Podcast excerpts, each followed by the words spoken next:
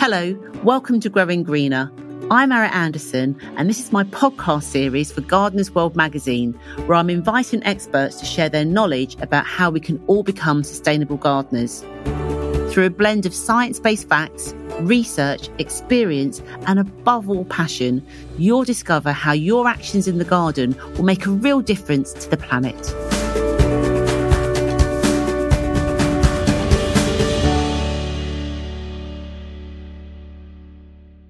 Fluctuating weather and growing populations, our towns and cities are on the front line of rising temperatures, flash floods, and degraded air quality.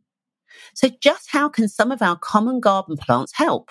My guest in this episode is Dr. Tijana Blanusa, RHS environmental scientist and specialist in plant physiology. Her extensive research into the benefits of greening our cities reveals how the natural functions of plants could give us vital protection against the future of a changing climate. Hi, Tijana. Welcome to Growing Greener. Hi, Arit. Thank you for having me. Oh, you are more than welcome. It's a pleasure to have you on. Um, before we get um, onto plants, I would just like to hear from you why you're so passionate about greening up our cities, our urban and suburban areas? The main reason I am really passionate is because most of us live in cities and I know from the evidence from my own work and the work of many colleagues in this research field that even small steps uh, that we make in our own green spaces can make a big difference to us on so many levels um, in in terms of psychological but also environmental well-being. So uh, i'm really keen for us to be doing what we can especially uh, in you know a society that's as green as, as british where you know people really have this passion for their own green spaces. So um, yes that's what drives me i think.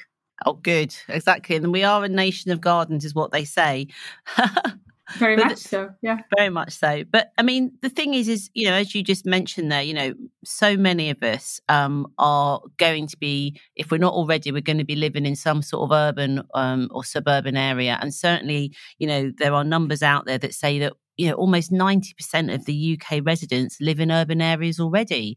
I mean what sort of issues can that throw up well, it, it won't come as a surprise to you or, or, your listeners, I suppose, that the main issues are to do with air quality, uh, but also increasingly uh, rising temperatures in urban areas, which are, tend to be higher because of all these uh, sealed um, impervious surfaces that absorb more energy than the surrounding rural areas.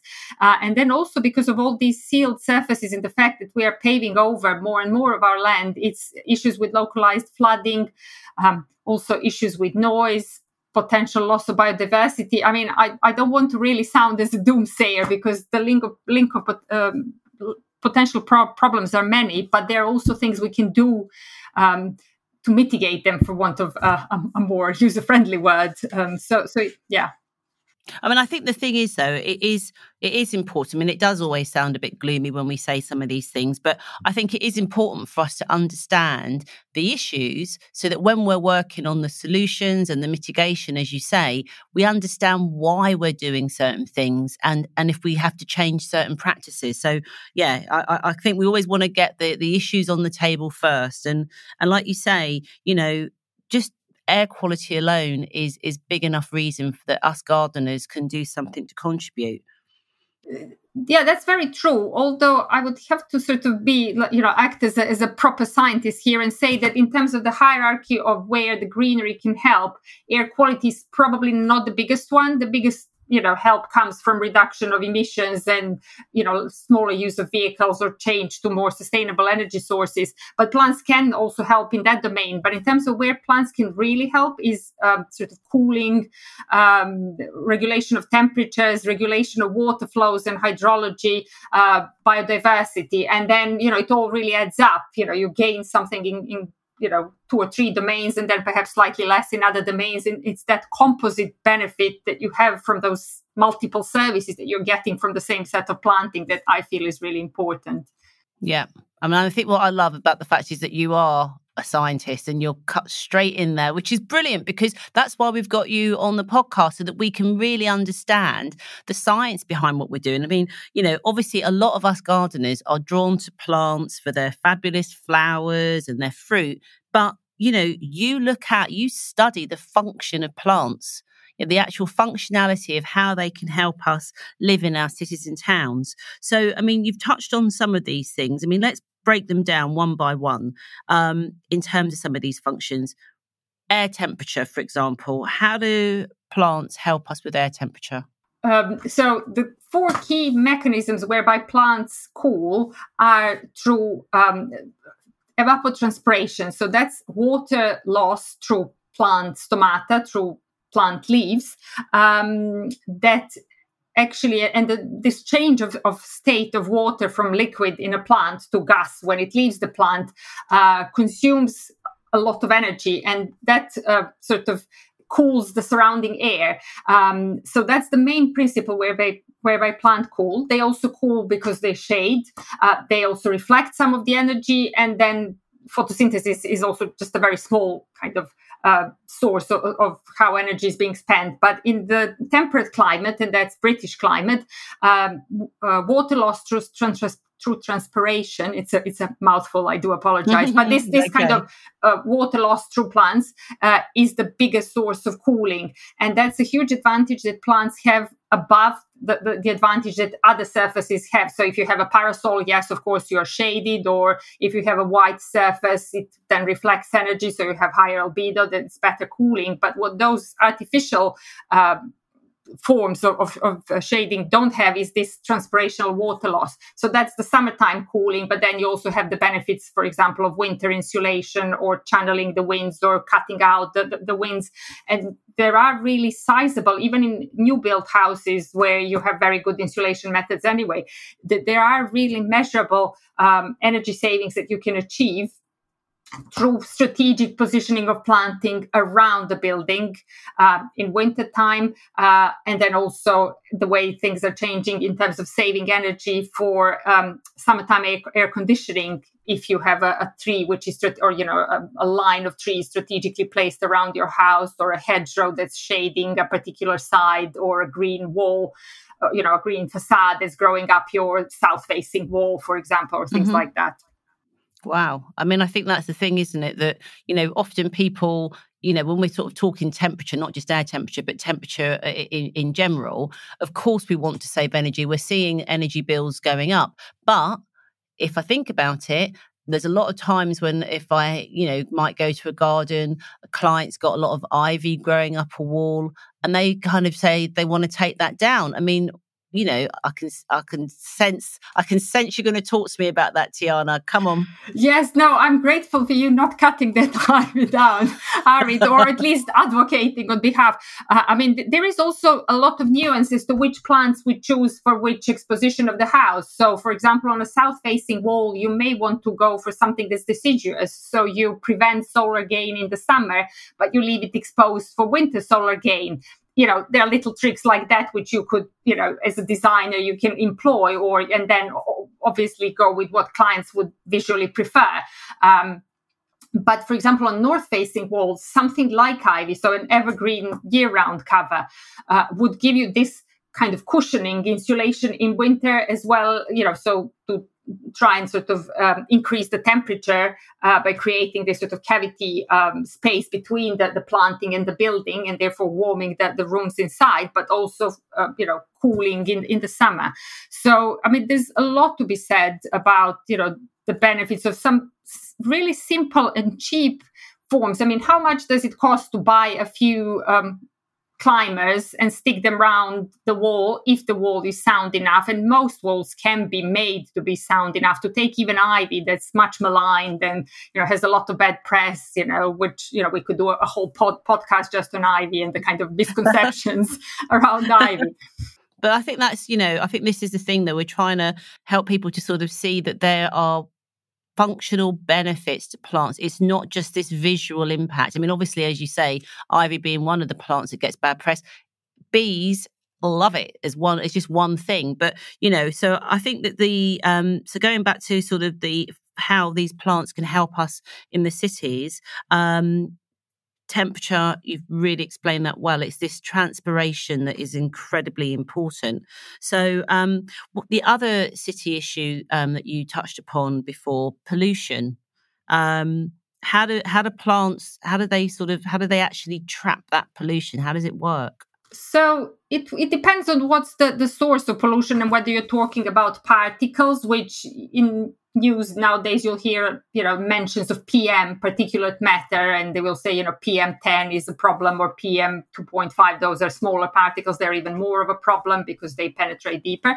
So it's whether you talk about particles or whether you talk about gases you have uh, you know carbon monoxide nitrogen dioxide in cities particularly is an issue.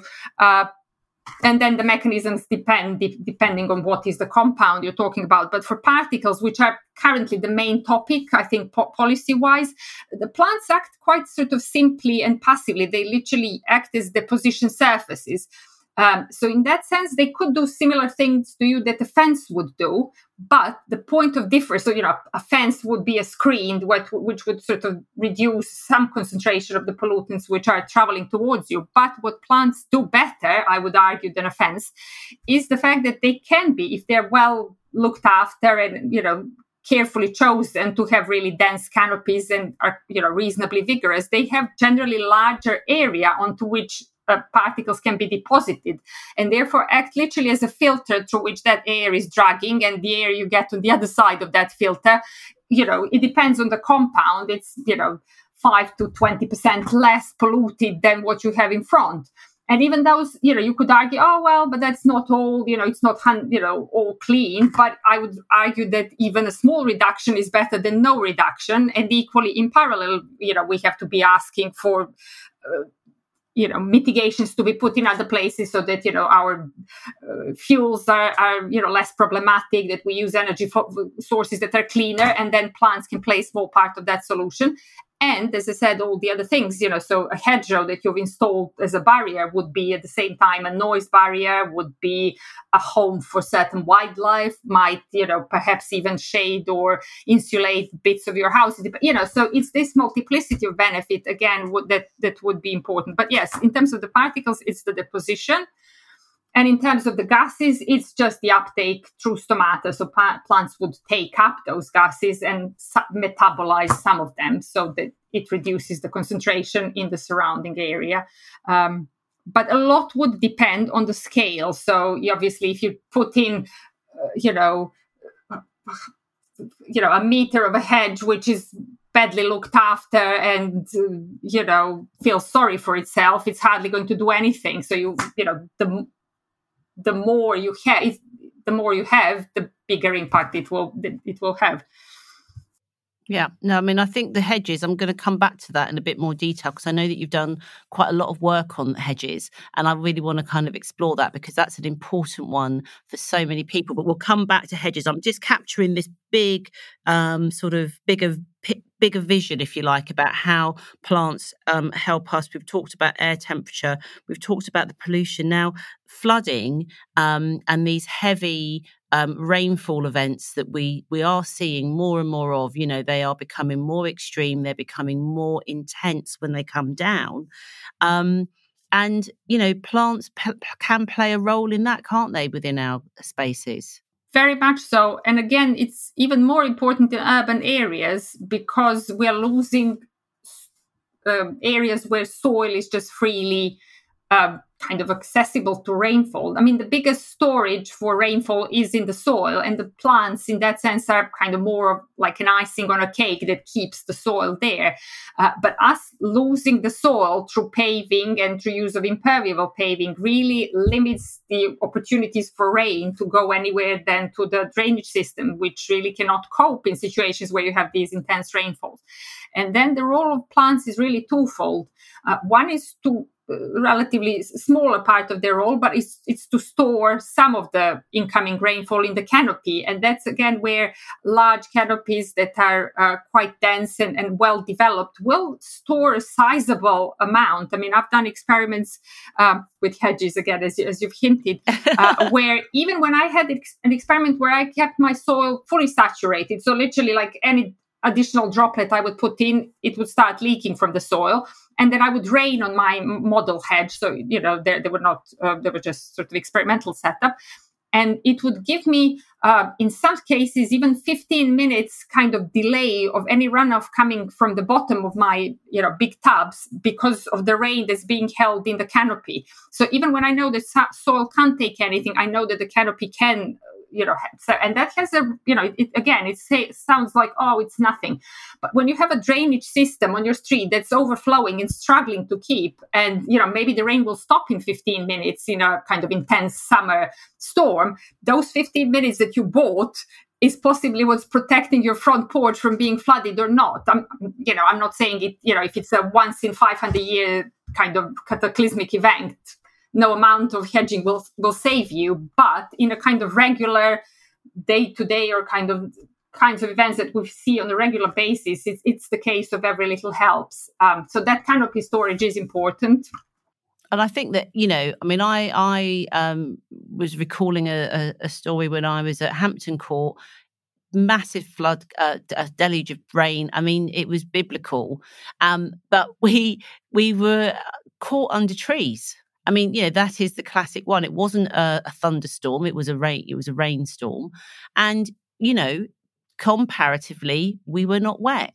You know, so the canopy. I think even even obviously we we don't have the um the science data that you have. I think anybody, if you stand under a tree, you know that that's going to help with um uh, with with rain penetration, isn't it? And like like you said, it's all about this rain not hitting the ground, which certainly where we've paved over it, not hitting the ground straight away, slowing that flow down. And alleviating the pressure on the local drainage systems. And, you know, I've done some, some work, actually quite a bit of work on hedges myself. I have a new colleague, um, new postdoc at, at the Royal Horticulture Society who works on garden trees and also looking at their capacity to one, you know, she's looking at a number of things, but one of them is also how they store um, rainfall. Uh, and the idea is that we try and find the candidates that are suitable for domestic gardens, but we know provide an extra layer of capacity of you know being able to hold that little bit better or being able to do two or three things uh, really well so that when people are choosing for their their gardens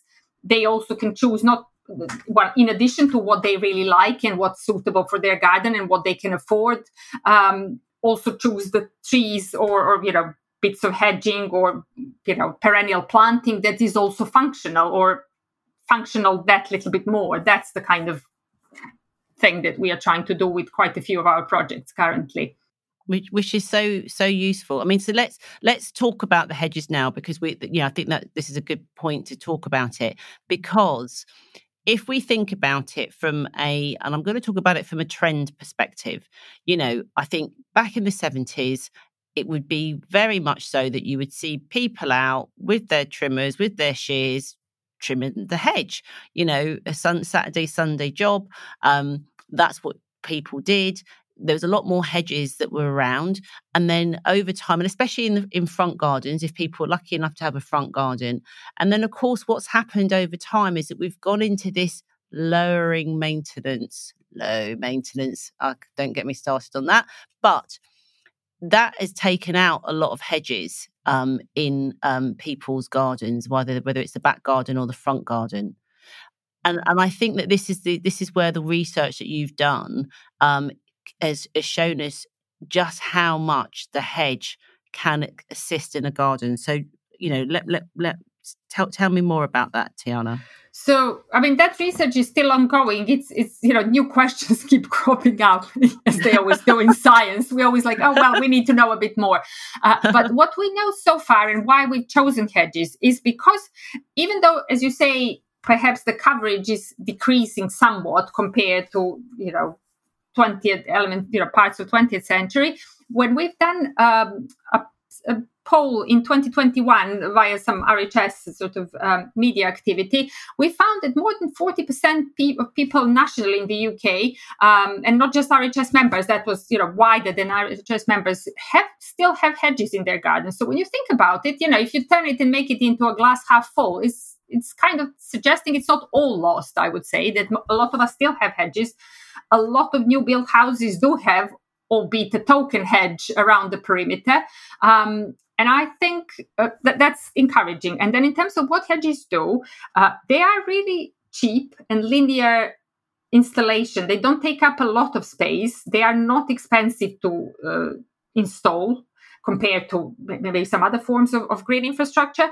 Um, they, you know, through careful selection, you could maybe still have reasonably low maintenance. I mean, you can't get away from at least needing an annual trim, but I wouldn't suggest that you need to be out there, you know, every other month cutting things and that's not good also for all sorts of other reasons for biodiversity purposes and you know this you know disturbing the habitat.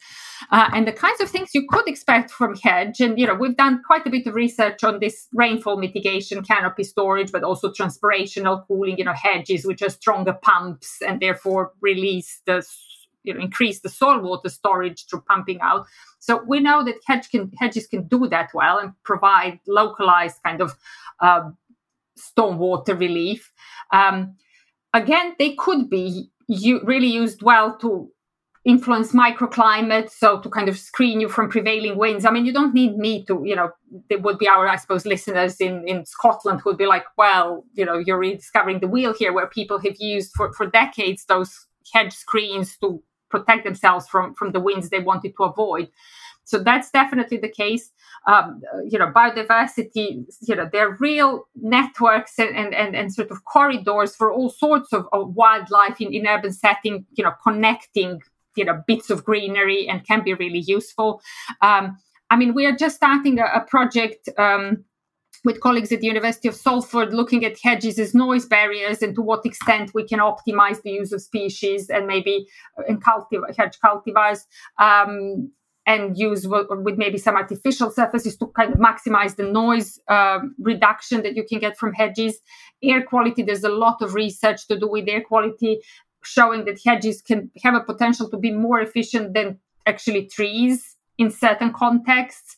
But again it depends on on the design on the depth on you know sources of pollution. You know there are some ifs and buts but we know enough currently to be able to provide some initial recommendations so that people can get going. And really what appeals to me with hedges is that again they don't cost, cost much. I mean i was just i'm starting a new experiment just now setting it up. And I bought some hawthorn and literally I bought loads because I need quite a, a, lot of replication, and it was you know in the tens of pounds because I went for bare root, uh, you know, three year old, four foot high, uh, you know, young plants. So you know, I don't think the pricing is prohibitive. I know there are you know obviously issues, and and so so, so yeah.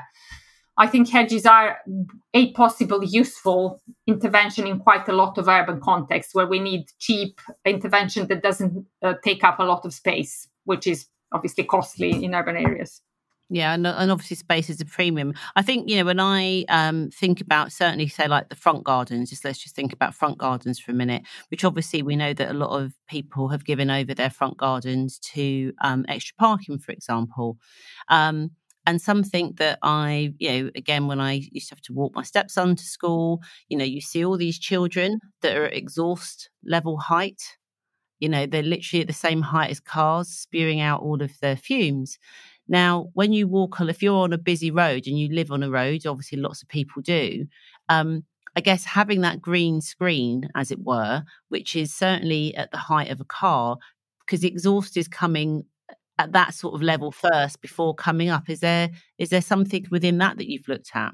Uh, it's not something that I have myself looked at. I mean, I do read the literature around it, and you know, when you get into area of, of uh, atmospheric chemistry and you know the movement of currents, it, it does get quite complicated, and there are people better qualified than me to you know give you a lot of detail about how then the air currents move, and sometimes things can be made worse before they're made better. So I, am not going to go in there, but I would say that for most of the context that we have in the UK peri-urban context, uh, a, a, good sort of healthy hedge. And currently, what I'm looking at are actually mixed, beginning to look at are mixed hedges. Uh, because I mean hawthorn's like fantastic, and it's in the summer. It, you do get a lot of benefit from it. It's it's a very physiologically active plant. It's a native plant. There's a lot of reasons why it's it's, it's much loved in, in the British context, uh, but it's deciduous, so you lose that service in the winter. So i'm looking at you know what it can be meaningfully combined with so that you get a year-round um, service from a hedge that's also practical. Because i was giving i was talking to my colleagues in rhs advisory and i was like oh yeah i'd like to mix these. And he was like nah want to you know pruning the requirements are too different and they wouldn't be growing well together. So but that's something that i have a luxury you know working at the rhs i have a luxury of being able to call on the colleagues who can sort of put me right and help me choose the you know combinations which are meaningful practically as well kind of exciting scientifically. And hopefully our members will be benefiting in a wider you know gardening public will be benefiting from that you know really before too long. We are putting all that information out literally as, as we're well, I think it's great, you know, Tijana, that you know that there is um, science behind um, this because obviously, you know, there are cultural trends um, as to why we like to do things visually. Um, people like to have certain plants or trees or shrubs within their gardens, etc. So I think it's really great that we can sort of um, see the the functionality of plants um, helping us um, in so many different ways. I mean, I just want to touch on um, you know, we touched on cloaking um, uh, walls, for example, um, either with something like a, a, climber that could go straight onto it. I mean, obviously there are green wall um, installations that people can have as well, isn't there? Um, is that also um, a good option if people like? Because in that way you get to choose a mixed species within there. Um, how do green walls fe- feature in any of the research? Well, I mean, again, you know, there's a scientist of me who's kind of thinking how to carefully balance that. In terms of the service, surely it would provide you a service. This diversity of planting is good. The fact that you have a layer of substrate is also good because it gives you additional installation. But then it's important to think about the wider sustainability of the installation. Where does the plastic come from? How is it irrigated? Because those would take a lot more additional inputs uh, compared to, uh, as I say, uh, uh, you know, ivy that we already mentioned, which you plant there and you leave it and, you know, give it an annual prune and that's it. Um, but I just actually wanted to mention something else, both with hedges and, and say, for example, ivy. There would be people who just, you know, really it doesn't appeal to them. And I, I, do appreciate that's very important. Just because something is functional, it doesn't mean people will uptake it. So it's very important that people can choose what they like and then sort of also be happy that there are additional benefits. But that's where this botanical variety that we have, you know, for ivy, you have you know tens of cultivars that you can choose. So if you go to Wisley I mean actually only recently I've discovered a little garden where you know there I think I've probably seen 15 cultivars of ivy and the difference in size in leaf shape in leaf color you know some somewhere like little stars some somewhere like you know big hearts and variegated and green and shiny and dull. You know there's so many cultivated variety that you can choose from that is great. And same goes for hedges. It doesn't mean oh it's a privet. I mean, I think even in a box standard garden center, you can buy probably four types of privet. You can buy, you know, variegated, you can buy green, you can buy smaller leaves, bigger leaves. So it's not about, oh, well, it's boring. It can be made interesting. Um, and you can be combining things to, to gain the, you know, visual appeal as well as have this functionality. So I don't think one excludes or precludes uh, another. No, absolutely. It'll be really interesting to sort of see the um, other um, species or, or plants that we can use when you when you get the results from your mixed hedging. So we'll we should obviously have to be looking out for that. But you know, in terms of like the green infrastructure, obviously, which is really important to you about how we keep greening up um, our cities. So I mean. Um, I know that there have been um, the propulsion of green roofs, um, whether that's using them on things like our garden sheds or bikes and bin stores. I mean, does that also help with green infrastructure and helping to put more green back into um, into into areas? Totally, totally, Arit. That I mean, that is the case where it's you know I know it sounds now really cheesy when you say it, but it's the you know every little helps. I don't know whether we are allowed to use that, but you know, really, the more the better. So if it's a a green roof and then a climber and then a bit of a hedge and then you know per- perennial border, it all really has this additive effect.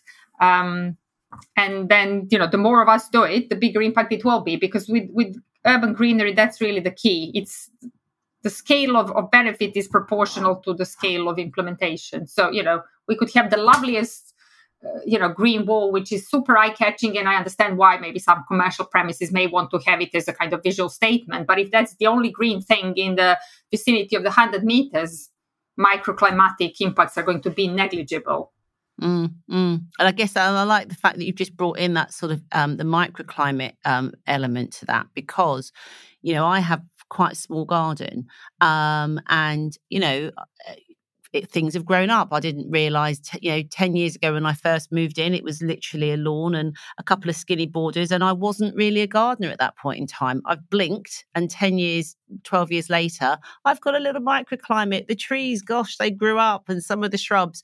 Um, and I think that, you know, it, it it's it doesn't take long for us to be able to build these uh, microclimates. I mean, we certainly saw benefit for cooling um, during the summer of 2020 when it was really hot and we were clearly in our gardens.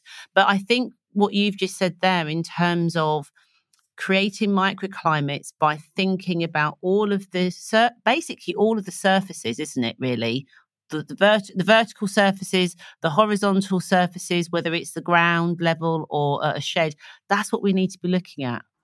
Yes, and uh, again, like shameless plug for you know RHS advice, but you know we are aware that our members and, and, gardeners more widely are pressed with some of those problems. Yes, they do need to park, but really there are ways to, you know, have your cake and eat it. And don't be despondent if you just, you know, if you can't have a mega tree in your front garden and a massive hedge, it doesn't mean that it should be then, oh, well, I'll pave it all over.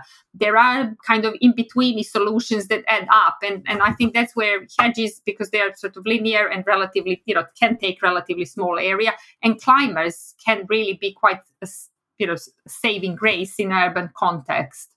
Mm, mm, no exactly. They're very they don't take up huge amounts of space. In in your work um, Tijana you're constantly researching how plants um, can help us. And i'm thinking what can what things can we be considering before we go off to the nursery to buy plants? Um, you know what can we be looking at other than just how beautiful the flowers are at that time of year? How can we help I would say uh, choosing plants which are longer lived is definitely something that I would go for. So perennial planting uh, rather than annuals wherever possible. Um, for a number of reasons, which perhaps I don't have to elaborate, but generally that, that longevity has positive carbon impacts and also if they're relatively low maintenance then then even better so uh, perennial planting um, at the moment there is quite a lot of um, discussion around uh, evergreen planting and the benefits that evergreens. I, I, think in terms of science, we're still not 100% sure. Um, so I think some a, a, good mix of deciduous and perennials is likely to bring you a, a year-round benefits because um, these plants that drop their leaves are usually very active and can provide a really good service for you in the summer. But then, what do you substitute? Uh, you know, what do you substitute them in the winter? Um, that's another thing. And then, generally, having a tree I, I, think that that's a consensus that's growing, even if it's a small tree, is is really helpful on so many levels. Um, so I would say perenniality, have a tree, um, choose a, a, good mix, and just go really quite diverse. Um, and if possible, avoid um, areas which are very high high maintenance, you know, like lawns and annuals which are dig out. But on the other hand, I, I don't want to say oh don't ever use annuals I'm, mm. I mean, hmm. I'm as guilty as charged as I love my, I love my hanging basket. Exactly. We all, yeah, and that's the thing. We we we appreciate that this is about the joy of gardening. Still, you know, uh, a lot of uh, the, the, the speakers that I've I've spoken to, you know, there is a joy to be had, and and I think that's important. But equally, it to me, it, it comes down to balance. You know, it's there's a balance to be had, isn't there? If you're somebody that loves annuals, of course, great. In pots is brilliant. But it's, I guess, you're trying to say that make sure you've got some perennials in there as well. Perennials and woody plants, and ideally a tree. And, you know, we, we would be hoping that in the next few weeks we are able to recommend a tree for every garden, irrespective of how small it is. And possibly even, you know, if you're on a balcony or somewhere that, um, you know, you can put a, a meaningful size tree to you know benefit you and, and also immediate environment Oh, that'd be. I think that would be amazing. So I'm sure people will definitely want to look out for that. Um, there's other something else I wanted to talk to you about um, with regards to sort of, if you like, uh, plant structure. Um, so that we can just share that with um, any listeners, because there are certain um, qualities of plants, certainly around their um, their leaf structure, that can also help with some of the issues we've spoken about the uh, air quality, the pollution, etc. So it's things like the um, the color of the leaves, isn't it, and hairs and and things and hairs on it. Can can you t- ex- explain a bit more about that? Yeah, that, that is, you know, that's a, almost a bit of a scientific curiosity. So we know from our experiments and, and uh, that, you know, we, we looked at what are the kind of underpinning traits that you want in your plants to give you better cooling or give you more rainfall sequestration or better trapping of pollutants. And the presence of these uh, rough uh, structures on the leaf, so you know roughnesses and ridges and veins and hairs, um, does help with quite a number of these things. So you know, for example, particles get then lodged into a leaf and you know don't float about in the air. So you have you know as a consequence kind of cleaner air around the plant. Um, and also in terms of the color, it, plants that have lighter color reflect, especially if you use them as a, as a roof, um, roof cover, so green roof cover, um, would reflect more energy and therefore keep the space underneath it cooler. Uh, but I wouldn't get too worried about it. So if you're, as you say, in a garden center, you're trying to choose, and it can be, I suppose, overwhelming. And you think, oh my god, I have to think about color, and I have to find something hairy, and and it's not about that. Really, the biggest impact comes from the extent of planting.